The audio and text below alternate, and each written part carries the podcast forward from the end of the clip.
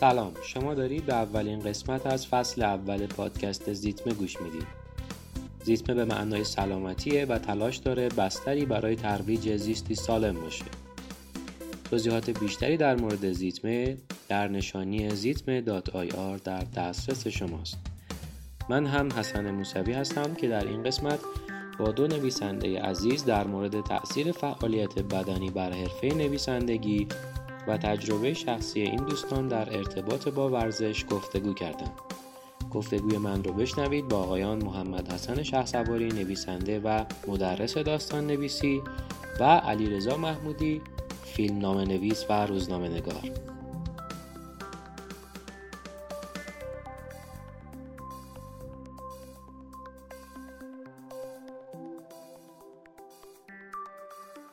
خواهش کنم که در مورد تأثیرات ورزش بر نویسندگی برامون بگین. من من یه بیش از یک دهه است که کلاسای نویسندگی و رمان نویسی و اینا دارم. بعد همیشه یک جلسه رو مثلا جلسات شاید دوم سوم اختصاص میدم یک جلسه کامل رو به تأثیر و اهمیت ورزش. همه هم تعجب میکنن دیگه، میگن خب ما کلاس نویسندگی اومدیم چرا درباره ورزش صحبت میشه دو ساعت؟ برای اینکه فکر میکنم نه تنها نویسندگی و نه تنها هنر و نه تنها بلکه همه فعالیت های زندگی بشر یک کل به هم پیوسته است و حتما چند جانبه است و بعد اون جوانبش رو نگاه کرد و رشد داد، اگه نه رشد رشدای سرطانی و بد فرم میشه.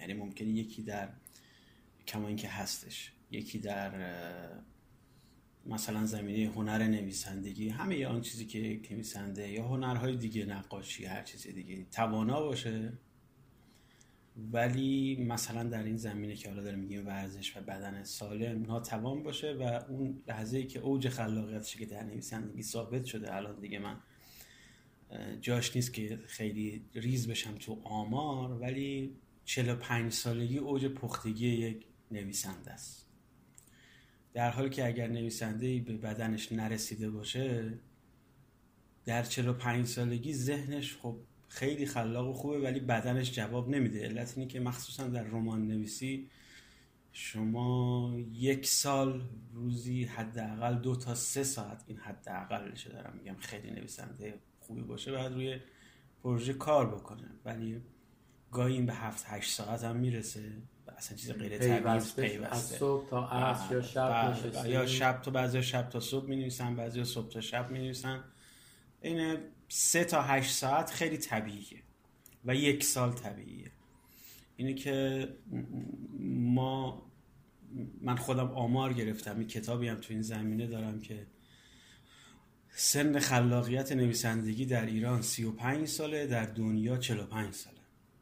یعنی به طور متوسط نویسنده‌های ما در سی و پنج سالگی بهترین آثارش رو میدن، در جهان چهل و پنج سالگی. در ظاهر اول بنظر پس چه نویسنده‌های ما خوبی داریم که در جوانی میدن، ولی نه، مسئله اینه که نرسید، نرسید نشده، نرسید، یعنی دیگه بدن اجازه نداده که این. و البته چیزای دیگه هم هست، فقط حالا فیزیک نیست، ولی حتما یه بخشش سبک زندگی نویسنده است. من همین دیروز یه مقاله ذیل همین آقای مقصودلو که قهرمان شطرنج جوانان جهان شده بود داشتم، یه مربی آمریکایی رو میخوندم مطالعه که در اهمیت ورزش برای یک شطرنجباز صحبت کرده بود و از تمرین‌های سخت کارپوف و همه این بزرگای شطرنج صحبت کرده بود که اتفاقا حالا ما به وقتش خواهیم رسید که چرا این مهمه، چه اهمیتی داره. اگر بخوام در اهمیت ورزش برای یک نویسنده به طور اخص و حالا هنرمندانی که شکل زندگیشون شبیه نویسندگانه بگم، تو مرحله اول ساده ترین مرحلهش همون چیزیه که یک کارمند باید ورزش بکنه. به حال نویسنده که همینجور که عرض کردم نمیتونه رو زمین دراز بکشه یا راه بره یا نمیدونم پرواز بکنه، پشت میز باید بشینه بنویسه و حداقل بین سه تا هشت ساعت پشت میز نشینی مثل یه کارمنده. بنابراین حتما ستون فقراتش، گردنش، دستاش، حالا برای نویسنده ها چون تایپ میکنن یا می نویسن در مورد مفاصل دستم خیلی خیلی رایجه و مچ، یعنی اصلا یک مریضیایی داریم مخصوص نویسندگان. بله. که همین الان آقای دولت آبادی که بزرگترین نویسنده زنده ایرانه دقیقاً دوچار همین مسئله در واقع هستیشون، مچشون درد میکنه. اینا هم پس در واقع ورزش عامه برای کسایی که زیاد پشت میز میشن که خب خوشبختانه با یه سرچ ساده دوستان میتونن پیدا بکنن، یا یه فیزیوتراپ برن ببینن چه ورزشایی باید بکنن. حالا نوع نشستن و اینا هم که اهمیت داره، ولی ورزشای مخصوص به این، مخصوصا چیزی که حالا شاید برای کارمندا تو سایت‌ها پیدا نکنید ولی حتما باید دقت بکنن نویسندگان. حالا این فرقی نمی‌کنه که داستان نویس، نمایشنامه نویس یا مثلا فیلمنامه نویس، به هر حال ورزش‌های مخصوص به قوی کردن موچ و انگشت‌ها علاوه بر ورزش‌های دیگه‌ای برای کارمند است. دومین نکته‌ای که تأثیری که به هر حال این اولیش، خب به هر حال طول عمر شما رو زیاد می‌کنه، می‌تونید زمان بیشتری بنویسید. دومین مسئله که خیلی خیلی مهمه، البته بقیه‌اش هم مهم هست ولی شاید کمتر بهش توجه بشه، تأثیر ورزش بر زیبایی ماست. باز یه پژوهشی ثابت کرده که به طور متوسط انسان‌های زیبا موفق‌ترن. زیبا از آره. نظر اندام همه جور، همه جوره، یعنی هم زیبایی چهره هم از شما بم... برای اینکه اساساً بشر مرده نباشید. آره آره نه نه اصلا زیبایی صورت که خب آره یه بخش بعدم مخصوصا برای آقایون که همچین خیلی هم مهم نیست و از یه سنی به بعد بخصوص خانم‌ها دیگه اون زیبایی چهره که خیلی مهم نیست، که هرچه هستا این پژوهش در مورد این هم هست. منتهاش یه بحث فلسفی خیلی خیلی عمیق هست که اینجا اصلا درباره‌اش صحبت نمی‌کنم، وقتش نیست، که اعتقاد دارم برخیشی که اتفاقاً آنچه که مردم می‌بینن از ما خیلی خیلی مهمه در خود ما. حالا بحث فلسفی بود و نمود و نمی‌دونم ایناست که بحث می‌کنم و خیلی جالبه که یک پژوهش زیست شناسیه، من خودم هم دقت نکردم، میگه میگه که مثلا در پرندگان اون بخشی که دیده میشه پراشون رنگی و خوشگله، به محضی که دیده میشه همه تکرار گذاشته، بنابراین ظاهر خیلی اهمیت داره.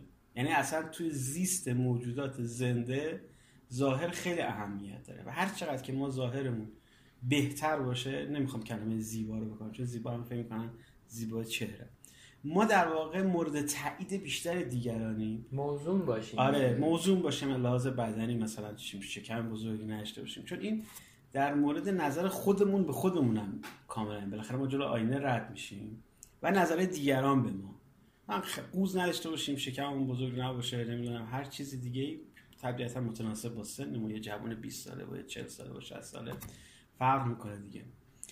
این هم روی نظر ما به خودمون تاثیر داره، هم روی نظر دیگران به ما و موجب اعتماد به نفس میشه. یکی از چیزایی که یک هنرمند درجه یک، یعنی در واقع خوب و متوسط، از هم جدا میکنه که راههای جدیدی در هنر به پیمایه اعتماد به نفس. اعتماد به نفس خیلی اهمیت داره، یعنی ما باید در واقع صاحب اعتماد به نفس باشیم که اون تجربیات گذشتگان رو بگیریم و یه راه جدید بریم. و یکی از چیزایی که واقعا روش تاثیر میذاره همین تناسب اندامه که حس خوبی به ما میده از طریقی که دیگران حس خوبی به ما میدن. سومین چیزی که ورزش خیلی در نویسندگی تاثیر داره، اتفاقا خاص ایران بیشتر تا کشورهای غربی، دوستانی که با کهن الگوهای در واقع شخصیت آشنا باشن، حتما کهن الگوی حادث یا خدای جهان زیرین رو شنیدن در بین مردان و کوهنگلوی دیمتر و پرسفون رو در زنان شنیدن و میدونن که طبق این نظریه خیلی از چیزهای در واقع کهن‌الگویی خیلی ذاتی اسمش روشه کهن‌الگو. این سه تا کهن‌الگویی که من گفتم، اون دوتا در خانم‌ها و یکی در آقایون، بیشترین بسامد رو در نویسندگی در ایران داره. حالا این نویسنده میگم دقیقاً هر نوع نویسندگی، از تئاتر و داستان نویسی و فیلمنامه‌نویسی، معمولاً اگر آقایون حادثان، وقت مثلا حادث مثلا پوزیدونن، یا مثلا حادث خدای صنعت چه افاستوسن، در خانوما که خیلی خیلی پر بسامده یا دمیتر پرسفون، پرسفون دمیتر. و در میدونید که در ذات هیچ کدوم از این کانالگوها ورزش و فعالیت‌های بدنی مثلا در آپولو ما می‌دونیم که هست، در مثلا خانم آرتمیس هست، در آتنا هست. هست، در آرس هست، مثلا آرس که نماده در واقع. بنابراین این باعث میشه که ورزش کردن برای نویسندگان ایرانی یه کار سخت باشه. اینو پیوند میزنم با مسئله قبلی که بهتون گفتم که اعتماد به نفس خیلی خیلی مهمه برای نویسنده. شما هر چیزی که ذاتی براتون نباشه کار سخته. شما مثلا من چون در آشناها و دوستان مثلا اینا تو آقایون آرس، توی خانوما مثلا خواهر آپولوشی بود اسم رو یه قاطی کرد، اینها چون اساسا در ذاتشون ورزشه، اتفاقا باید خیلی تلاش بکنی که اینا فعالیت بدنی نکنن. اگه فعالیت بدنی بکنن اصلا اذیت نکنن، جلوشون رو بگیری اصلا اذیت میشن. بنابراین برای اونا خیلی کار سختی نیست فعالیت بدنی کردن، جزء ذاتشونه. ولی برای این کهن الگویی که گفتم خیلی خیلی سخته.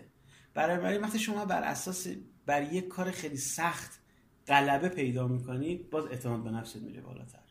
یعنی بنابراین ورزش کردن برای آقایون و خانم‌های نویسنده جزء برنامه‌هاشون میزنه. حالا علاوه بر همه حسنایی که در قبلیایی که گفتم و بعدیایی که دارم میگم، چون در ذاتشون نیست و تو کهن الگوشون نیست، در واقع میره بالاتر. یعنی در واقع اعتماد به نفسش میره بالاتر. من اینجا یه بخش تجربه شخصی خودم میگم، البته چون برای خود من همین اتفاق افتاد. یعنی چون من خودم اتفاقا همین کهن‌الگوی اصلیم، اولم در واقع حادثه ورزش تا میان سالی برام یک میلی به تجربه اصلا نداشتم واقعا. و وقتی که این کار رو شروع کردم جزء برنامه روزانم، البته شروعش یه چیزایی به دلایل دیگه‌ای بود، به همون دلایل اولی که گفتم، دیدم که دیگه داره در واقع بدنم جواب نمیده به خلاقیتم. تازه الان مطالعه کردم، تجربه زندگی پیدا کردم، پدر شدم، نمیدونم تجربه‌ام زیاد شده، کتاب خوندم، میل دارم که حالا چیزایی که فهمیدم رو بیارم، ولی واقعا نمیتونستم مثلا نیم ساعت یک ساعت هم بشینم. نه فقط به خاطر فیزیکم، به خاطر که این تنه قرار پیدا نمیکرد که یه جایی بشینه و جواب بده. حالا اون اگه بخش تجربات شخصی بود به صورت مفصل تر در این مورد صحبت می‌کنم. بنابراین این این ویژگی سوال برام پیش میاد، این کسی که مثل قدیم شما میلی بهش نداشت، میلی به ورزش نداشت، واقعا نمیشه این میلو به راحتی درش ایجاد کرد. بله، یعنی با اینکه مثلا بهش بگی که برو ورزش کن، فکر می‌کنی میله ایجاد بشه؟ حتما نمیشه دیگه. خب چیکار باید بکنم؟ این اگه خود شاید خود شاگرداتون چی میگین؟ یه خورده شاگردایی که من میان سر کلاس، چیزی که برای خود من حالا باز پس برگردیم، میل به نویسنده بودم، یعنی مثل هر کسی باید انگیزه انگیزه های قوی داشته باشه، کار باشی. من چون آره من دقیقاً چون میخواستم و برام در واقع مهمترین هدف زندگی می بود که نویسنده بمونم و حتما هم پیشرفت بکنم، نشستم در واقع دو تا چهار تا کردم با این سبک از زندگی، با وزن بالای صد کیلو، با تا لنگ زور خوابیدن، نون سر کار چرت زدن، روز دو پاکت سیگار کشیدن، نمیشه. الان که قابل تصور نیست شما صد کیلو بودید بالای صد کیلو و دو پاکت سیگار. این در واقع بله اصلا نمیشه به کسی بگو ورزش کن بعد دیگه باشه دیگه از فردا ورزش میکنن. اون انگیزه هایی که باید در آدم وجود بیاد در واقع خیلی خیلی مهمه، ولی انگیزه ها میتونه متفاوت باشه. من به طور شخصی فرضم بر اینه که اون کسایی که میان کلاسای داستان نویسی من هم به اندازه من انگیزه دارن. حالا میریم مثلا تو دوره میریم جلو ببینیم واقعا دارن شروع میکنن این کارو، بعضی‌ها واقعا ندارن دیگه، خب این کارو انجام نمیدن یا تو اون سن ندارن، ممکنه سن بالاتری برسن انگیزشون قوی‌تر بشه یا ضعیف‌تر بشه. ولی فرمایش شما کاملا درسته. از این جهت گفتم خیلی مخصوص ایران که همینجوری گفتم، غلبه کردن بر آنچه که در ذاتت نیست و میلی بهش نداری به آدم خیلی اعتماد به نفس میده، بلکه تو رو پیروزه. چون اعتماد به نفس چیزیه که اون بخشش که حالا ذاتی و ژنتیکه که به هر حال روشنه، ولی چیزی که خیلی قدم به قدم به وجود میاد. یعنی اینجوری نیستش که شما یه هوی خیلی غریب مثلا مثلا خود رکورد زدن تو ورزش دیگه، آروم آروم اتفاق میفته و خب هر قدمش ارزشمنده. هر قدم کوچیکی که برمی‌داری میتونی وقت قدم بعدی رو برداری. خیلی خیلی حالی اینجا حالا میتونیم یه پاسکاری بکنیم بریم پیشه. بله به نظر من بسیار هم که راجع به تجربه شخصیتون بگید. فکر میکنم یه شباهت‌هایی داشته ها. حالا داستان من یه ذره داستان معمولی تریه تا داستان آقای شهسواری. داستان من در مورد یه آدمیه که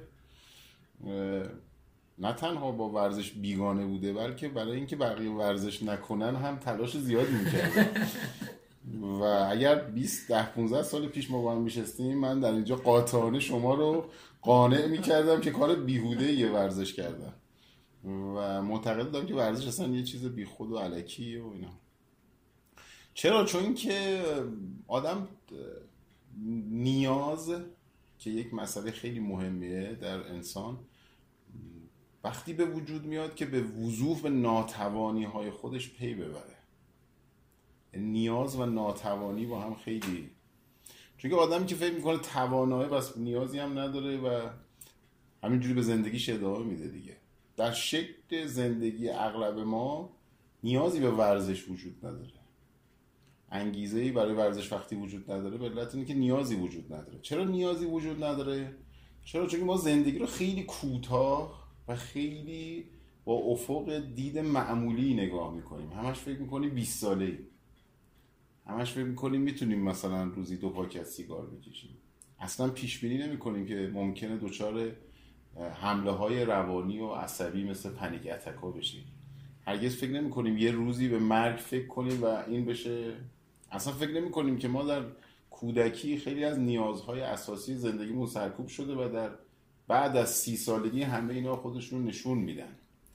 به خاطر همین، چون که برای این تربیت نشدیم، یعنی در خانواده‌ای که من درش بزرگ شدم ورزش یک امر مذموم بود. مذموم بود. فرهنگ غالب بله. فرهنگ غالب. فرهنگ غالب این بود که مثلا پدر من مثلا نمی‌فهمید که فوتبال چیه، کاراته چیه، مثلا اینو چیه، این دو چیه. مثلا من در کودکی خیلی علاقه داشتم که مثلا بوکسور بشم، ولی خب خیلی ورزش خشنی بود فلان بود و چون از قصد شاید می‌خواستم حال پدرم بگیرم، می‌خواستم بوکسون که از ورزش‌های رزمی خیلی بدش میومد، از تکواندو و فلان اینا. این گفت اینا لنگ انداختن و اینا یعنی چی و این حرفا، مرد باید سنگین و بغار باشه.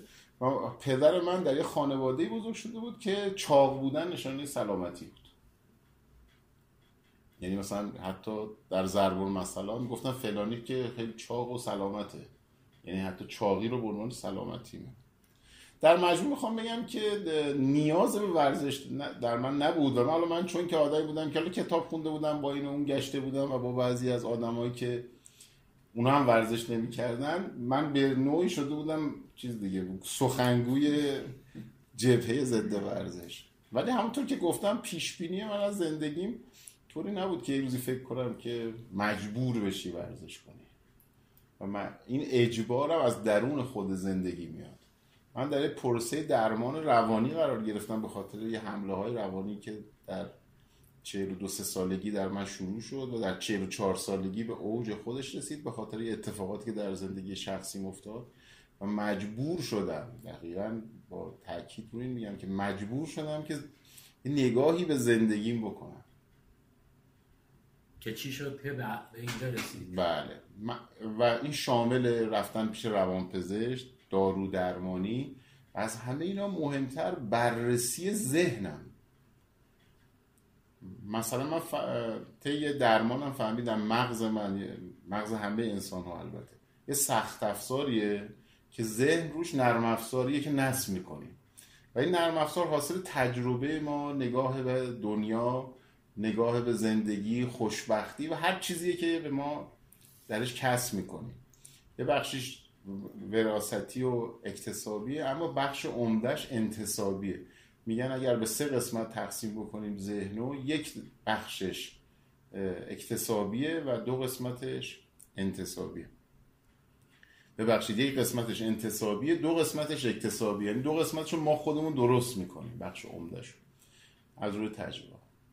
و من متوجه شدم که ذهنی که من یعنی ساختم برای خودم بیشتر یک ذهن واکنشی، دفاعی و بیشتر برای پوشش دادن نیازهای سرکوب شدنه و ورزش نکردنم یک راهی بوده برای برای کمک به اون نیازهای سرکوب شده. در روانشناسی مثبت یا روانشناسی که الان خیلی مورد طرفدار داره و اینا که بهش میگن زیگماتراپی، تو اون اصطلاحا میگن طرحواره. یعنی شما یک برنامه برای ذهنتون میچینید که در اون برنامه نیازهای سرکوب شدهشتون رو هضم میکنید یا کنار میگذارید یا فراموش میکنید در حالی که اونا وجود دارن و با یک روش جدیدی زندگی میکنید. اون روش جدید شما با اون عینکی که رسما بهش میگن عینک، با اون عینکی که به دنیا نگاه میکنید میتونید ادامه بدید، چون که بدن انسان برای ادامه دادن ساخته شده. ولی این ادامه دادن با ذهن به یک جاهایی با اون نرم افزاره دیگه جواب نمیده. دقیقا همون اتفاقی که برای من افتاد، انگار که نرم افزارم برای سخت دیگه جواب نمیداد، دیگه خیلی معادلات جدیدی در زندگیم پیدا شده بود که جواب رو، احساس تنهایی، ترس از مرگ، احساس اینکه هر لحظه ممکنه بمیرم، انگار این احساسی که همه کسایی که دچار پنیک اتک میشن. اون تجربه‌تون هم میگین که رفته بودین دکتر، چی گفته بود که گفتین کلید خورد اصلا از اونجا قضیه؟ ببین چیزی که شروع شد از این شروع شد که یک شب من رفتم توی مهمونی و مثلا مهمونی همه چی خوردیم و همه کار کردیم. فردا صبح من عادت داشتم صبح زود ناشتای فنجون قهوه میخوردم. خب قهوه رو خوردم و فشارم به هم ریخت فشارم به هم ریخت و از سر کار رفتم سر کار دیدم نمیتونم مثلا کار بکنم اینا. اومدم رفتم بیمارستان آپادانا، تو اورژانس بیمارستان آپادانا تو خیابون قرنی فیشرآباد یه دکتری بود که دکتر اورژانس بود، همینجا فشار من رو گرفت و خیلی معمولی گفتش که چیکار کردی اینجوری شده؟ منم گفتم آره این کارا رو کردم و فلان. یه دفعه گفت همین کارا رو میکنید که سنگکوب میکنید دیگه، همین کارا رو میکنید سنگکوب میکنید و خیلی را... عادی و رایج گفت. ولی انگار که یه دکمه ای رو، انگار که یه دستگاهی رو تو ذهن من روشن کرد که یعنی انگار که یه نفر جلوی من مرد، یعنی انگار یه نفر مرد و من فکرم نفر بعدی منم و فاصله من با مرگ خیلی نزدیکه و این باعث شد که اصلا نوع زندگی من تغییر بکنه. باعث شد که به این فکر کنم که چرا اینجوری شد، چرا چرا یه دفعه من به هم ریختم و دیگه نمیتونستم جمعش کنم، دیگه نمیتونستم از این سیاه اندیشی که ذهن منو گرفته بود خلاص بشم. انگار دیگه اون طرحواره هایی که بهش میگفتم آقا سیگار بکش بابا، همین ورزش چرت و پرته، و راضی میشدم به این حرف. من اینقدر راضی میشدم که میتونستم با دیگران گفتگو کنم و اونا رو هم راضی کنم، مثلا بخواب این کارو بکن اون کارو نکن و سبک زندگی بر اساس این ترورد. اگه یک چیزی هم هست خیلی مثلا افرادی که میخوام با مزه باشن میگن اینکه میخوای چیکار کنی، ببری سالم ببری زیاد. بله دقیقاً من که خودم خیلی از این به کار بردم. این اساسش مال یک نمایشنامه یه مال آقای رادی به نام در مه بخوان، دو تا دو تا معلم روستا ان که یکیشون ورزش میکنه یکی ورزش نمیکنه. میگه چیه میخوای ریا سیگار نمیکشه، میگه اونو ول کنید، اون ریاشو میخواد سالم تحویل مورچه‌های به زرا بده. یعنی این دیالوگ اصلش مال اونجاست. شاید من از یه جایی شنیده ولی من اونجا خونده بودم. در هر صورت اون ذهن من جوری منو هدایت میکرد به سمت ادامه زندگی که اصلا نیازی به ورزش توش نبود. بعد از اینکه احساس ضعف کردم، یعنی احساس کردم که چقدر تنهام، احساس کردم که باید به بدنم هم توجه کنم. انگار که چون که من خیلی تو اون دوره پنیکا همچون میرفتم دکتر، هم چپ و راست میرفتم دکتر، نوار قلب میگرفتم، چون که همش وحشت مرگ دور و بر من بود دیگه. خیلی دکتر میرفتم به طوری که یکی از روانشناسا گفت یک دفعه دیگه بری دکتر من دیگه میفرستمت امین آباد. چون که من به صورت خیلی بیمارگونه دکتر میرفتم در حالی که هیچ چیم هم نبود. بعدم فهمیدم که این دکتر رفتن به خاطر احساس تنهایی خیلی شدیدی بوده که در خودم احساس میکردم. در اون دوره همچنان سیگار میکشیدم تا اینکه دوستم آقای شهسواری اینا سیگارشون ترک کرده بودن و یک بار بهش گفتم شما چجوری شد سیگار ترک کردی؟ گفت با یه دوستی تصمیم گرفتیم سیگار نکشیم ولی اون دوستم هست که هنوز داره سیگار میکشه. آره یاد از یه مدت اونم ماجراش جالب الان میگم. ورزش کردن من از اینجا شروع شد که من تصمیم گرفتم سیگارم ترک کنم چون من قبلا چندین بار سیگارم ترک کرده بودم، کشیده بودم. این سری احساس کردم اگر سیگارم ترک کنم اون سایه مرگه مثلا رقیق‌تر میشه، یه ذره فاصله میگیره. سیگارم ترک کردم و ورزش کردنم اول به صورت بازم واکنشی بود، یعنی باز واکنش به همون احساس مرگ، یعنی بریم ورزش کنیم که این بره. و چون که دقیقا مثل همه مردای ایرانی که یه دفعه تصمیم میگیرن یه کاری انجام بدن، خیلی سعی میکنن واکنش غلیظی نشون بدن، بریم هر روز ورزش کنیم، بریم فلان صبح بریم بریم با دکتر تغذیه مشورت کنیم، همینا رو بریم انجام بدیم.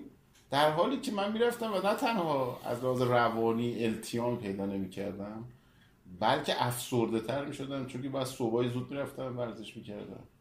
باشگاه اون موقع خلوت، کسی نیست اغلب. ثانیاً تنها ورزش میکردم، با یه دوستی میرفتم که اونم از من فراری تر بود، میخواست زودتر ورزش بکنه بره سر کارش.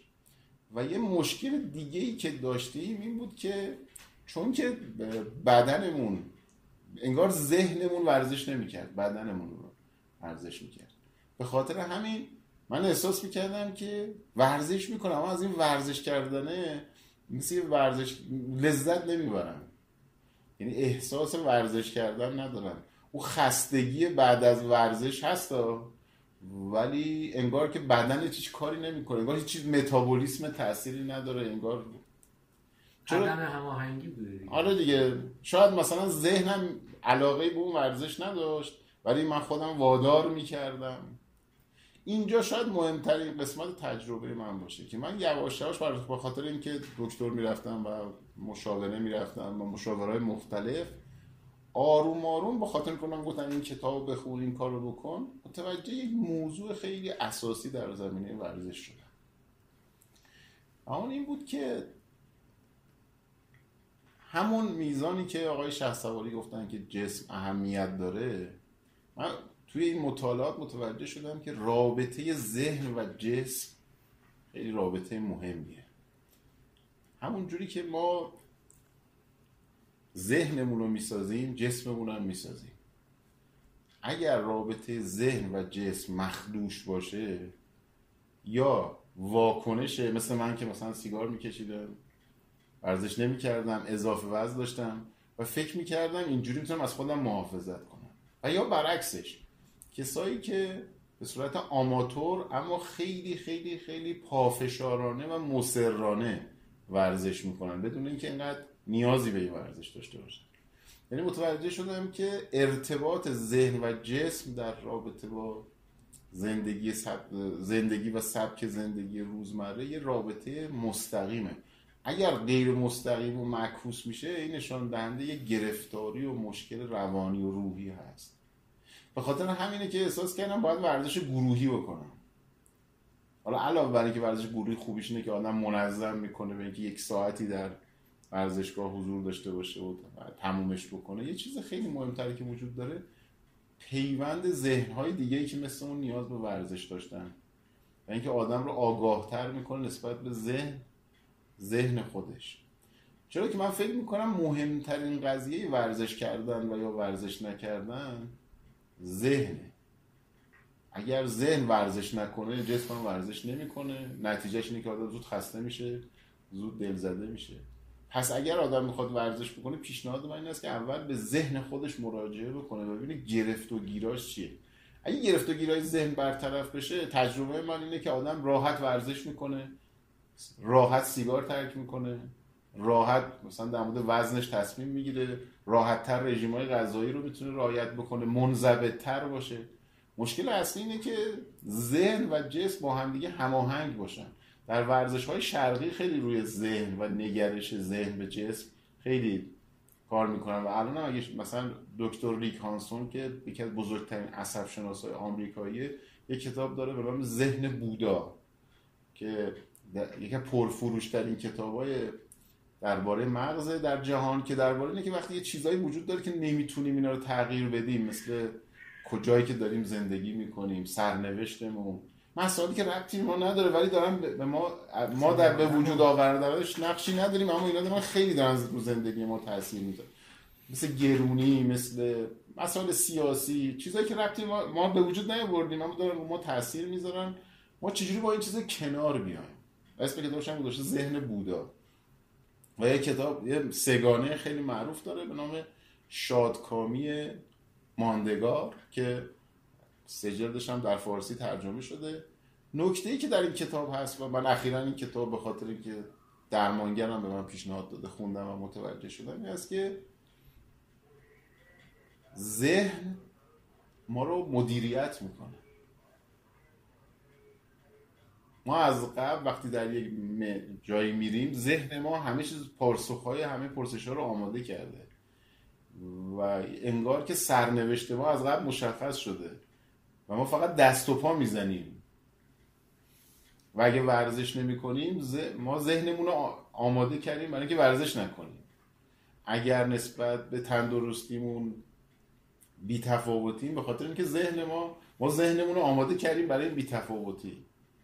و و یکی از دلایلی که اغلب انسان‌ها در نیمه دوم زندگیشون بعد از اینکه کارهای اصلیشون مثل ازدواج و بچه دار شدن و کار خونه خریدن و اینا که فکر می‌کنه خیلی مهمه اینا رو انجام میدیم، احساس پوچی می‌کنه به خاطر اینکه از برنامه‌ای که رو ذهنشون نصب کردن راضی نیستن. اینکه اغلب افراد میانسال و افراد کهنسال ما کلا افسردن احساس میکنن. اصلا این جمله جوانی کجایی که یادت بخیر، یعنی عجب ذهن به درد نخوری من داشتم. این جمله که میگن آقا جوانیت استفاده کن، منظورشون اینه که آقا این ذهن به درد الان تو نمیخوره. کاش که ما بتونیم در در سن پایینتر در جایی که ذهن داره شکل میگیره و انقدر قوی نشده که ما نتونیم تغییرش بدیم، بتونیم به نوجوانان به جوانان بگیم که به جای هر چیزی با ذهنشون رو مرتب بکنن، بدونن اصلا هدفشون تو زندگی چیه و به خاطر اون ذهنشون رو به وجود بیارن. متاسفانه الان همه فکر میکنن که خوشبختی یعنی پولدار شدن سریع و بعد از اون دیگه نمیدونن چیکار بکنن.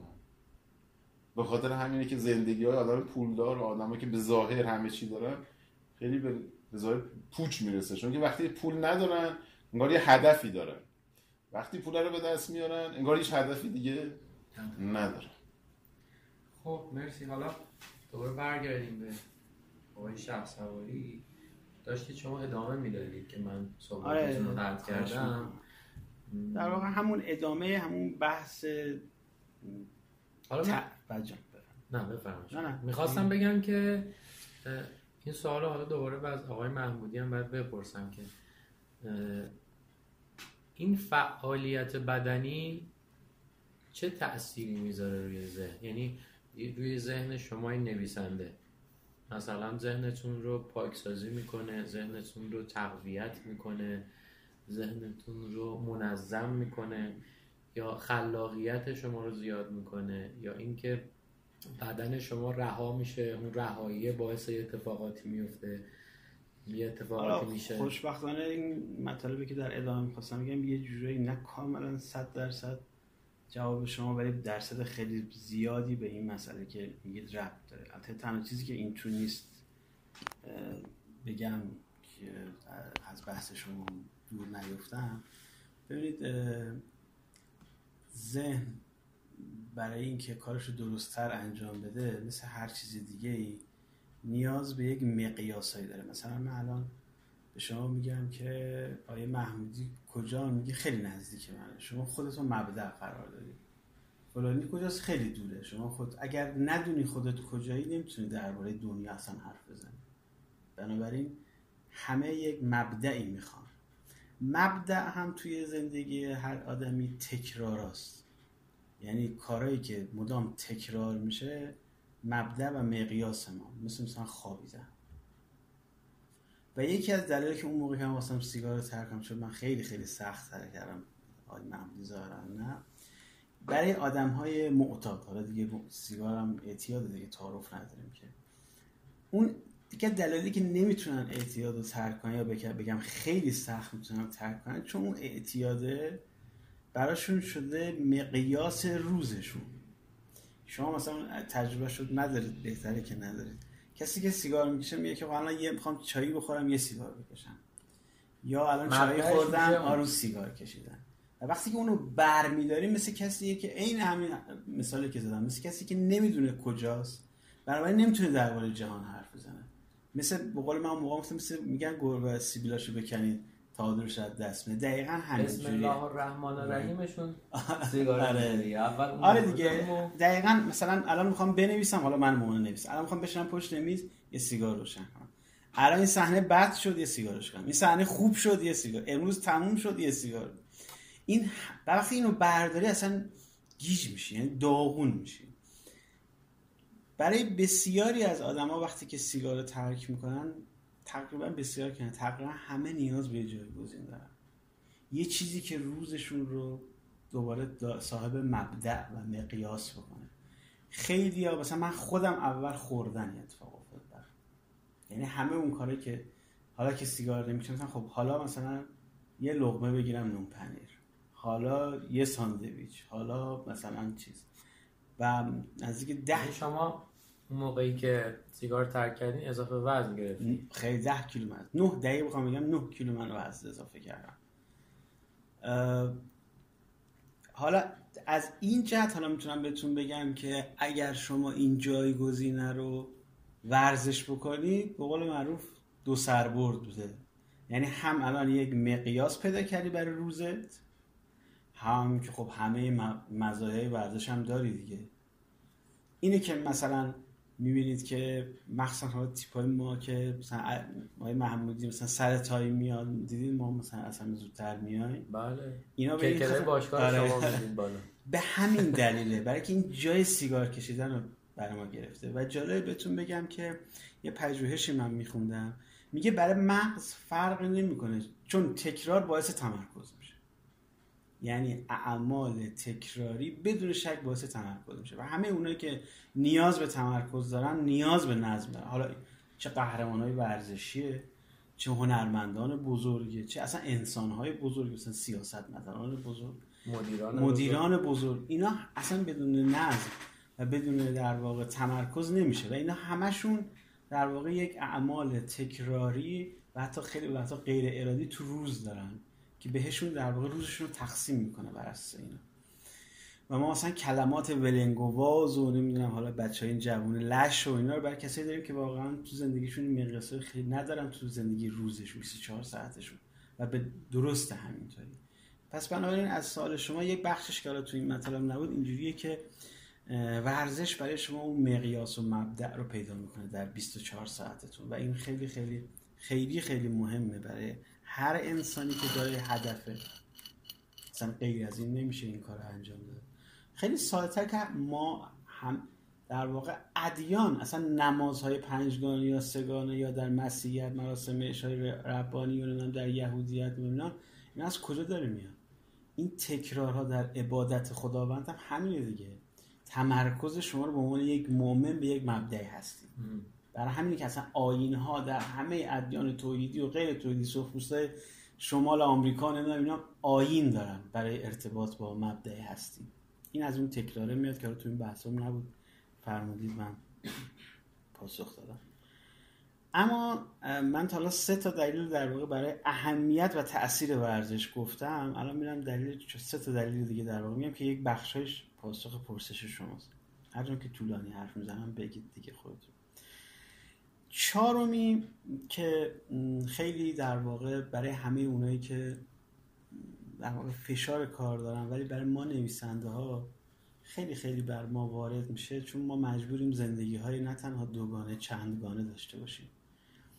در روز به جای شخصیت هامون زندگی میکنیم، حرف میزنیم، کار انجام میدیم، حتی وقتی که نمی نویسیم با اونا بیشتریم تا به جهان واقعی. اینا واقعا شاید بحثش افه و الکی و مثل فیلم ها و اینا بیاد، ولی یه بخشش هم واقعا بقول من میگه برای شما جوکه، برای ما خاطره هست. یعنی حالا بنده که نه و نویسنده های بزرگ در همه گزارش های زندگیشون نوشته شده که اون میزانی که با شخصیتشون هستن خیلی خیلی بیشتر این که با شخصیت های واقعی هستن در دنیایی که وجود دارن. مثلا رو خود من رو لهجه‌ام خیلی تاثیر میذاره وقتی که توی فضایی هستم، رفتارم تأثیر میذاره، حالا من به عنوان یه آدم کوچیک، ولی در مورد مثلا نویسنده بزرگ ارنست همینگوی، شاید اونا که اهل ادبیات و سینما و اینا باشن اسمشو شنیدن، یه رمان خیلی معروفی داره به نام پیرمرد و دریا که فیلمش هم شده، آنتونی کوئین بازی میکنه، شاید اونا که اهل سینما دیده باشه. در مورد یه پیرمردیه که یه ماهی بزرگی توی دریا میگیره و ماهی به دنبال خودش میکشونه، برای تمام رمان رو دریا میگذره، تو آب میگذره و این چند بار گزارشاش هستش دکتر که دریا زده میشه، یعنی روی بدنش همون تأثیر یه دریانوردی که وسط یه اقیانوس میذاره، همه اون تأثیرات به هم ریختگی معده و نمیدونم سر گیجی و اینا که میره دکتر و اینا همه وجود داره پرونده پیش. برای در واقع نویسندگان و هنرمندان، حالا بخصوص این شکل از کار، استراب و فشار خیلی خیلی زیادی وارد میشه. من همونجا گفتم دیروز داشتم یه مربی شطرنج رو میخوندم، داشت در مورد همین قهرمان ایرانی صحبت میکرد و میگفت این نیاز به مربی داره. درسته خودش خیلی با استعداده، ولی مربی به خصوص کسی که بتونه این رو ورزش بهش آموزش بده، چون همه اون رو همه قهرمانان شطرنج در حالی که به نظر میشه شطرنج که دیگه کاری نمیکنن دیگه، نشستن اصلا با ورزشکار، اصلا اون شوخی میخوام بگن ما ورزش، اونایی که ورزش نمیکنن میگن چه ورزشی، میگن شطرنج، در حالی که همونجا نوشته گفتم که نایجل شور توی مسابقات قهرمانی جهانش با قهرمان بزرگ روسیه کارپوف، نه اون یکی دیگه، به هر حال تو ده روز بود نه کیلو وزن کم کاسپارو کاسپارو توی ده روز نه کیلو وزن کم کرده بود. یعنی اون فشار روانی و استرابی که بر آدم وارد میشه اصلا غیر قابله، یعنی از بیرون میگی خب آخه این نویسنده است داره مینویسه دیگه، چیکار داره میکنه. برای همینه که نویسندگانی که این سبک زندگی که حالا آقای محمودی حتما در موردش صحبت خواهند کرد، چون متاسفانه یا خوشبختانه ما همه این چیزها رو از غرب میگیریم، تا قبل از دهه هفتاد، در هفتاد میلادی در آمریکا نویسندگان برای اینکه از این اضطراب رهایی بشن به مواد مخدر و مشروبات الکلی رو می‌آوردن. برای همین اکثرا همین آقای همینگوی که بهتون میگن خودکشی میکنن و اینقدر که فشار بله اینقدر که فشار میاد و خب البته متاسفانه واقعا مواد مخدر و مشروبات الکلی اضطراب رو کم میکنه، یعنی تأثیر داره که معتاد میشن، تاثیر داره که الکل، ولی مصرف طولانی مدت بله صد درصد در همین عمر خلاق هم میذارم بهتون میگم. همین آقای همینگوی به عنوان یک نابغه نویسندگی خب خودکشی میکنه، یا خیلی دیگه مثلا از پنجاه شصت سالگی به بعد دیگه نمیتونن بنویسن، برای که دیگه بدن کاملا مزمحل شده. اونجا به این نتیجه میرسن که آقا مثلا ذهن انسان به راحتی، همین نوروریسا عصب شناسا میگن تا هفتاد سالگی میتونه کار بکنه، چرا ما بیست سال داریم از زندگی یادمون حس میکنیم، از پنجاه سالگی دیگه نمی‌نویسه. اونجا بود که سبک زندگی در واقع عوض شد، این استرابا رو دیگه با ورزش کم میکنن، بنابراین ورزش تأثیر خیلی زیادی داره بین همه آنهایی که فشار کار دارن، اینجور فشار کاری میاره. حالا برای ما نویسندگان که اساسا خیلی خیلی واجبه اگر بتونن بچه‌ها از جوانی جزو برنامه روزانه‌شون بدن که عالیه، شک نکنن که عمر نویسندگیشون میره بالا، چون هر چقدر سنشون میره بالا تجربه زندگیشون میره بالا، عمیق‌تر میشن. اگر بدنشون بهشون اجازه بده میتونن داستان‌های بهتری بنویسن، مخاطب بیشتری رو جذب خودشون بکنن. بعدی که دیگه خیلی مشخص به هم سورسش شما، هم به نکته‌ای که آقای محمودی در مورد ذهن و جسم گفتن، این چیزیه که من اخیراً تو کتاب خانم جولیا کامرون خوندم، این خانم مدرس نویسندگی در آمریکا خیلی مشهور، کتابش هم به فارسی ترجمه شده. ایشون میگه که ما حکمت پیشینیان، آنچه که بشر از وقتی که به وجود اومده تا الانی که الان وجود داره، اینا در ژن‌های ما وجود داره.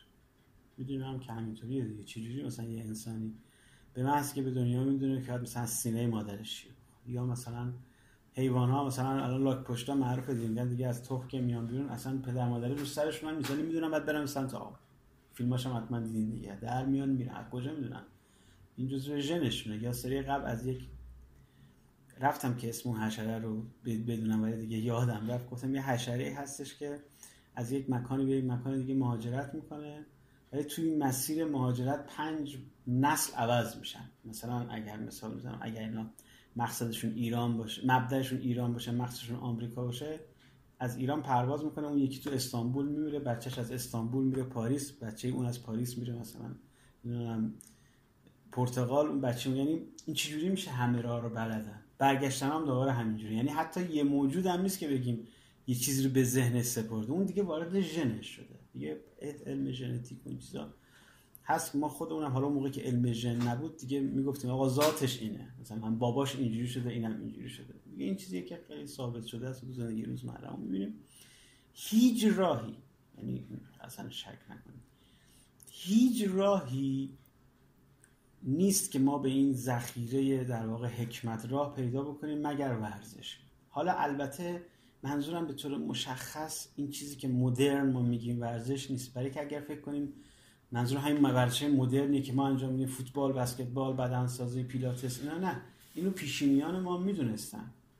این که مثلا رقص سما بین دراویش هست یا بسیاری از ادیان بسیاری از عباداتشون حرکت‌های بدنیه، یعنی در واقع دارن ذهن رو و جسم رو همونجوری که محمودی گفتن هماهنگ میکنن. مثلا شما وقتی یه مؤمنی داره عبادت میکنه، خیلی کم عباداتی که همجوری یه جا بشینن، دارن تمرکز، ولی بسیاری از عبادات همراه با حرکته.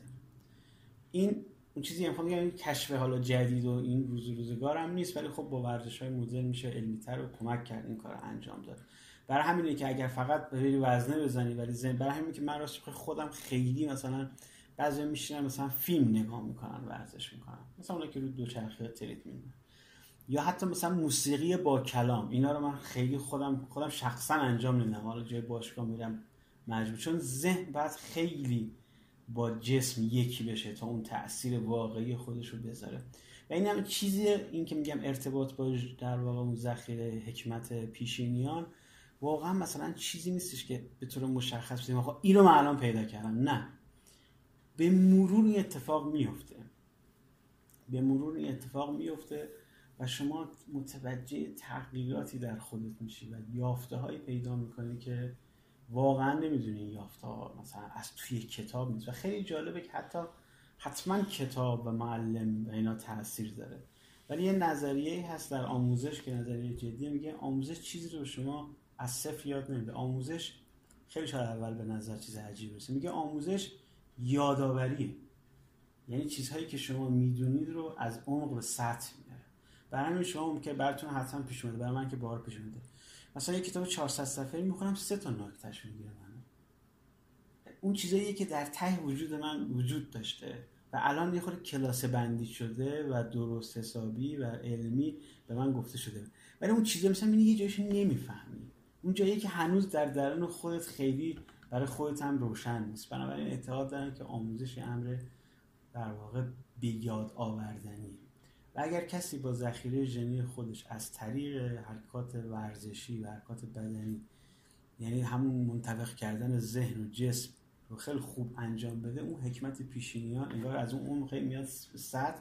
وقتی که شما برخورد میکنی مثلا با یک معلم خوب، با یک کتاب خوب، یا یک کسی یه حرف خوبی بهت میزنه، یهویی انگار چراغایی رو، این چراغا ماره اونه، یعنی از انگار ضمیر ناخودآگاه نیمه خودآگاه اومده حالا به خودآگاه رسیده و این بدون این حرکات بدنی انجام نمیشه. و آخرین نکته‌ای که بیان میکنم و فکر میکنم که این که حتما در مورد نویسندگی صادقه، ولی ممکنه برای هر کسی که کار عمل منفعه میکنه، هر کسی که بیرون از خودش یه اهداف بزرگی داره این اتفاق براش میفته رو، یعنی نیازمند به ورزش از این جهت حالا عرض میکنم، ولی به بقیه کاری ندارم چون واقعا تجربه شده برای خودم نیست. این بخش نویسندگیه که تجربه خودم و کثیر دوستان و کسایی که سر کلاس من اومدن رو کاملا در واقع این رو من خودم دیدم دیگه، تجربه شخصی خودم. بهتون میگم ببین شما وقتی که داری کار هنری انجام میدی، به خصوص کارهایی که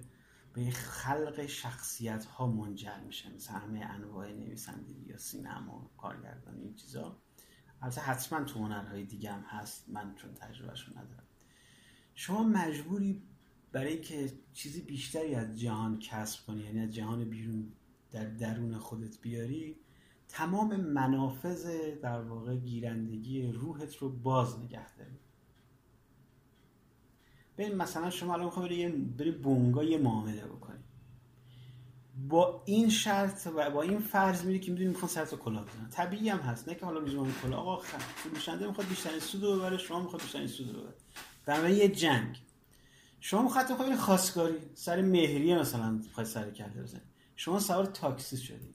شما میخوای بریم لباس بخری چونه بزنی. اصلا شما میری سر کار هر روز. با مردم در با ارباب رجوع در. این یک جنگ قدرته. بنابراین شما بسیاری از گارداتو میبندی.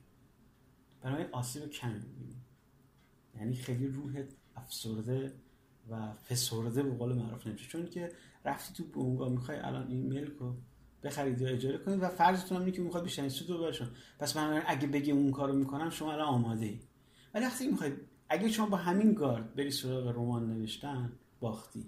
مثل خیلی ما بچه‌ها میگم که شما گاردتون رو تا جایی که ممکنه باز نگه دارید. این یک بچه باید باشه. مثلا بچه گربه کوچولو چقدر فکر میکنه همه دنیا دنیا جای خوبیه و همه اطمینان میکنه، پیش پیش میکنه میاد. یه نویسنده و هنرمند هم اینجوری باشه. خب این خیلی سخته، برای که شما خیلی بهت فشار میاد. در واقع هم شما وقتی میری پای معامله، چون گاردت بسته است، منافذتو میبندی، اونجایی که به ضربه میزنن بسته است، خوبی‌ها رو دریافت میکنی، بدی اصلا وارد نمیشه. حالا به زبان امروزی ها انرژی های مثبت رو میگیری، انرژی های منفی رو نمیگیری. ولی تو نویسندگی نمیتونی این کار رو بکنی. اینجوری بکنی یه کارای لاغره، چون نویسندگی که معامله نیستش، که نویسندگی درک هستی با همه جوانه بشه. بنابراین چه بخوای چه نخوای همه تاریکی ها وارد بدنتون میشه، یعنی وارد روحت. منظورم یعنی روح هست که روح لطیفه لطیفه. آره شاید اون مثال همون بچه گربه است دیگه، شانس میاره دیگه. ممکن یکی آدم خوبی باشه، مثلا شیرم بذاره جلو دستم، میگه که بیار یه لگد بزنی بره. چون وقتی شما وارد اون فضای نوشتن میشی که از این جهان کنده شده، اون نقاشم حتما همینجوری. من حتما میگم خارج از هنرم، هر کسی که اهداف اهدافی بالاتر از این معامله ملک داره، میخواد به انسان‌ها کمک بکنه، یک پزشک عالی قدر، یک کسی که مثلا خیره، هر کسی که در واقع اهدافش خیلی ساده خارج از در واقع منافع شخصیشه، به نظر من نوع زیستش همینجوریه. یعنی مثلا الان ش... مثلا شما یه مربی ورزشی ت... یه برنامه بلند مدت داره که مثلا همه جوانای مثلا زیر بیست سال این محله رو جذب ورزش بکنه. خب خیلی آدم‌ها این ناتوانی هم بهتون میخندن، سر کارتون میذارن، ممکن ماشینتون رو پنچر کنن. خب اگه بخواید با اولی جا بزنید که اون هدفت نمیرسید و اینم یکیش کم خوشحال نیست ماشینش پنچر بشه، بهش بخندن، خیلی مثلا خوشحال نمیشه، حتما ناراحت میشه دیگه. یعنی فکر میکنم با این مثالایی که زدم منظورم رو روشن کردم. شما وقتی گاردتو باز میکنید توی نوشتن و تو کار هنری، خیلی چیزای بدی هم وارد میشن. ساده ترینش برای نویسندهایی که حالا جدی و عمیق کار کردن اینه که مجبورن شخصیتایی که یک سال دو سال آفریدنشون بکشنشون یا مجبورن کارهای بد بکنن. شما اصلا فکر نکنید که مثلا کسی که حتی شخصیت بدی بوده، رمان نویس، یه جای آدم کشته، پولی دزدیده. مثلا یک صحنه هست توی رمان بزرگ بینوایان، بعد از چون بینوایان مثلا میذارم که همه دیگه حداقل کارتونش و اینا رو فیلمشو دیدن، بعد از اون که کشیش اون کار عالی رو باش میکنه، چون اینا رو میدزده میبره، بعد کشیش میگه شما مثلا اینم بعد میبردید، نمیدونم مثلا مال خودتون و فلان اینا. بعد از اون یعنی این بزرگواری رو از کشیش دیده، اونام آزادش کردم، سکه یه پسری رو میدوزه، جان والجان. من که حالا جای اینو گزارش نشده، ولی میدونم که آقای ویکتور هوگو نویسنده اصلا خوشحال نشده این صحنه رو نوشته و اون شخصیتی که اینقدر دوستش داشته بی‌نهایت شانزده سال طول کشیده نوشتنش. یعنی آقای ویکتور هوگو شانزده سال با این شخصیت، حالا این شخصیت و سایر شخصیت‌ها زندگی کرده، از کارهای بد اینا خوشحال نمیشه. این مثل همون جوونیه که ناتوه میاد ماشینمون رو پنچر میکنه، میاد به اون میخنده. و اینا خود همین آقای ویکتور هوگو هست تو زندگیش روز سیصد پیاده روی میکرد، مخصوصا زمانی که تبعید بوده، چون آدم سیاسی بود، از فرانسه تبعید حکم براش زده بودن و در رفته بود، تو بلژیک داشته زندگی میکرده، که همین رمانم مینوشته و روز سیصد پیاده روی میکرده.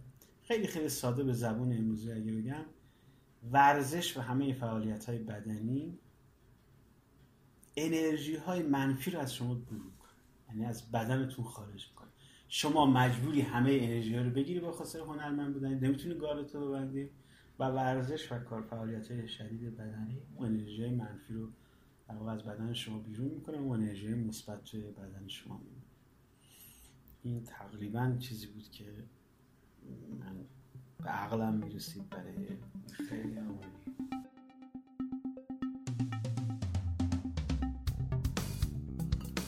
در ادامه میخواستم بپرسم که این رابطه ها رو بیشتر برامون توضیح بدی، این رابطه مربی و کسی که داره میاد برای تمرین و از هر دوتون دیگه لطفاً پاسخ بدید.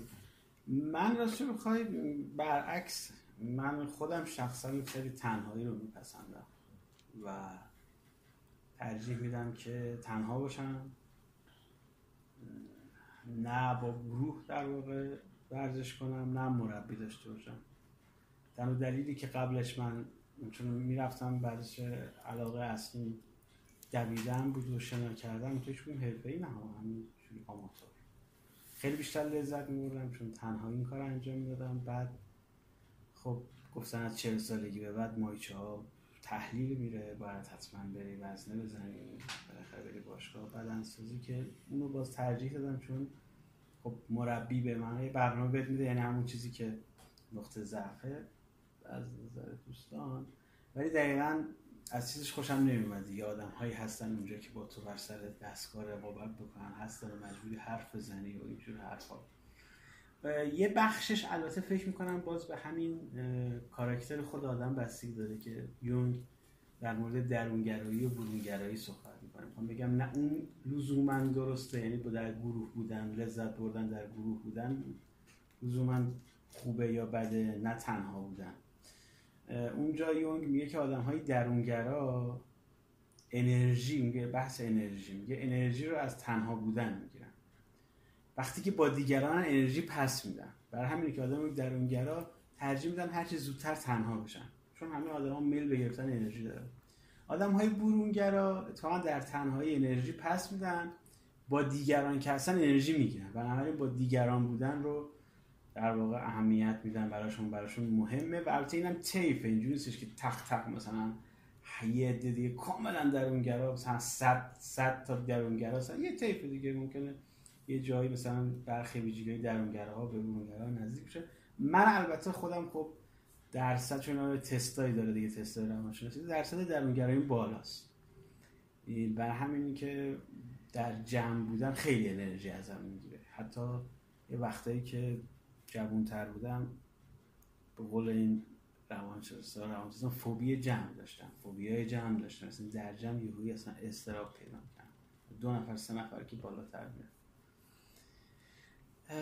بنابراین نه، و فکر کنم تجربه شخصیه برای هر کسی. من هنوزم که هنوز ورزش مورد علاقه‌ام دویدنه، یعنی به خاطر زانوام من خیلی می‌دونم و اینکه در تهران جایی نیستش که مطمئن باشه با این آلودگی و اینها. اگه دست خودم بود میدویدم، پیش ما نمی اومدی. قربون شما که شما بهتر. خب شما میگفتین؟ من یه توضیح بدم. منظور من درباره ورزش در ادامه و رابطه با مربی در ادامه هم بحث اینکه ورزش کمک بکنه به حل مشکلات درونی و رضایتمندی از آدم هاست. این که آدم درونگرا باشه و برونگرا باشه و بر اساس میل درونی خودش ورزش بکنه، اون که الاحد است، اون ورزش کردنه. من دارم در مورد پروسه هایی صحبت میکنم، در مورد دوره هایی دارم صحبت میکنم که آدم ها به ورزش کردن به عنوان یک عاملی برای برگشتن به زندگی طبیعی خودشون نگاه میکنن، که مثلا فرض کنید عامل اصلیش مشکلات روانی مثل افسردگی و اضطراب باشه، مشکلاتی مثل اضطراب‌های شدید در محل کار باشه، ناهنجاری‌های رفتاری باشه. توی این قسمت اتفاقا روانشناسان تاکید می‌کنن بدون توجه به اینکه طرف درونگراست یا برونگراست، برای اینکه میگن بیان بخش مهمی از درمانه و حضور در جمع و ارتباط برقرار کردن. من مثالی من ورزش که میرفتم تنهایی ورزش میکردم، مثلا بیست دقیقه که میدویدم دچار این استراب شدم که وای الان سکته میکنم و میگیرم. ذهنم اینو احساس میکرد ولی جسمم سالم سالم. یک روانشناسی وان حرف جالبی زد، گفت برو با چند نفر بدو، لطفا نرو با دونده های حرفه‌ای بدو، برو با دونده هایی که مثل خودم، ببین اونا در بیست دقیقه همون احساس تو رو دارن یا اونا هم احساس تو رو ندارن. من رفتم دیدم اونا در پنج دقیقه اون احساس رو داشتن و باعث شد که اون بیست دقیقه تبدیل بشه به نیم ساعت. یعنی یعنی گفت با این مبادله‌ای که تنها راهش هم ورزش کردن بود، تو میتونی برای این استراب خودت غلبه کنی. مثلا شما در کلاسایی که ما با شما داریم، شما مثلا بگید بیست تا فلان چیزو برو. خب من مثلا کلا هفده تا میرم، هجده تا میرم. یعنی به رکورد دست پیدا میکنم. من مطمئنم اگر تنها بودم از اون قسمت رد میشدم. مثلا فرض کن شما ما میگفتید این ورزشو با هم انجام بدید. من خسته که میشدم میگفتم من که اینو انجام دادم دیگه. حالا مثلا تا اینجاش خوب بود دیگه، برای امروز کافیه. حالا مثلا اگر این سه تا حرکت ترکیبی رو نرم، حتی هفده تاش هم نمیرفتم. یعنی میخوام بگم که انضباط برای درمان خیلی چیز مهمیه. همونجور که میگن آقا داروهاتو به موقع بخور، ورزش گروهی این انضباطو به آدم میده که تا حداقل توانش فعالیت‌های ورزشی رو انجام بده. رابطه با مربی این انضباط رو در آدم به وجود میاره. و یک نکته مهم دیگه هم که داره، همیشه میتونه به آدم ویو و زاویه دید جدیدی از خودش بده. مثلا اخیرا من متوجه شدم بسیاری از نویسنده ها همونطوری که روانشناس شخصی دارن، همونطور که همه چیزای شخصی دارن، چون خب بالاخره کار بزرگی دارن انجام، یه رمان داره میخواد بنویسه، میلیون ها جلد ازش میخواد چاپ بشه، مربی خصوصی هم دارن و مربی خصوصی چون هم طی یک دوره مثلا چرخش و گردش و اسکن کردن آدمای مختلف پیدا میکنن. چرا؟ چون که ورزش کردن هم یک بخش ارتباطش خیلی مهمه، ارتباط برقرار کردن با ورزش. چرا که به نظر من مربیان مدیوم و واسطه بین ما و اون ورزش هستن. مثلا من فیلم پیلاتس میبینم، احساس میکنم این پیلاتس چیز بیخودیه، این چیزی که ما انجام میدیم چیز بهتریه. چرا؟ چون که رابطه‌م با شما رابطه خوبی شده، این رابطه‌ای بوده که خوب شکل گرفته، حالا به هر دلیلی. یا مثلا توی فیلم‌ها می‌بینم که الان تیاریکس می‌زنن، میگم اینا چقدر اشتباه دارن می‌رن، در حالی که بدبختا دارن درست می‌رن. چرا؟ چون که من اون رو با ذهنیتی که از شما گرفتم مقایسه می‌کنم. حالا این ویژگی منه، حالا خیلی با درست و غلطش کار ندارم. در مجموع می‌خوام بگم برای در دوره‌های درمانی، در دوره‌های بازسازی روحی روانی، در دوره‌هایی که آدما می‌خوان خودشون رو برگردونن به یک موقعیت‌های بهتر و از ناهنجاری‌های روحی روانی فاصله بگیرن، ورزش‌های گروهی بیشتر مفیده و مربیایی که بتونن با آدما ارتباط عمیق‌تر، دقیق‌تر و علمی‌تری برقرار بکنن، مخصوصاً علمی، خیلی موفقیت بیشتری به دست میارن. البته شما هم در اون ورز... در اون مجموعه به اینکه یک مربی علمی هستید معروف شدید و خدا رو شکر. جا داره از علی آقام دعوت کنید، اسمش اومد دعوت کنید، مثلا بگیم آقای علمی. آره خیلی ممنونم از اینکه وقتتون رو به من دادید و با هم گفتگو کردیم. خیلی گفتگوی خوبی بود به نظر من. امیدوارم کسی که اینو میشنون بذار ورزش کنن دیگه. امیدوارم. البته اگه خواستن در مورد ورزش نکردنم خواستیم با هم گفتگو کنیم. برگردیم به دوره. برگردیم به دوره‌ای که آره. نه حالا من که دوست دارم بازم ادامهش بدیم این گفتگو رو. اگر بتونیم حالا این رو گوش کنیم ببینیم محورهای جدیدی که آدم بعد بتونه فکر کنه بازی خاطر یاد داشت. رو خیلی جالبه. یه گفتگو هم ما با هم داشتیم که نشده که هنوز پخشش کنیم، شاید اونو بتونیم ادامهش بدیم. این که شما در مورد اتفاقایی که توی هالیوود افتاده بود، این که اصلا چرا این اتفاقات و ورزشکارای اینجا نمیفته و اینها، بازیگرا و هنرمندای اینجا. بله مثلا یه چیزی که به پیلاتس باعث شد من خیلی علاقه‌مند بشم میشل فایفر بود. میشل فایفر بازیگر زن مورد علاقه من، فهمیدم که پیلاتس کار میکنه. توی این یک یک گروه ها بود که پیلاتس کارهای معروفو میذاشت، دیدم خانم فایفر هم پیلاتس کار میکنن، خیلی علاقه‌مند شدم، رفتم مصاحبه‌ای که یکی از مجلات معروف اروپا آمریکا باش کرده بود جمله جالبی گفته بود درباره ورزش کردن و زیبایی و زنان. بعد گفته بود که فرق پیلاتس با بقیه ور... اون خیلی ورزشکاره، خیلی ورزش کرده.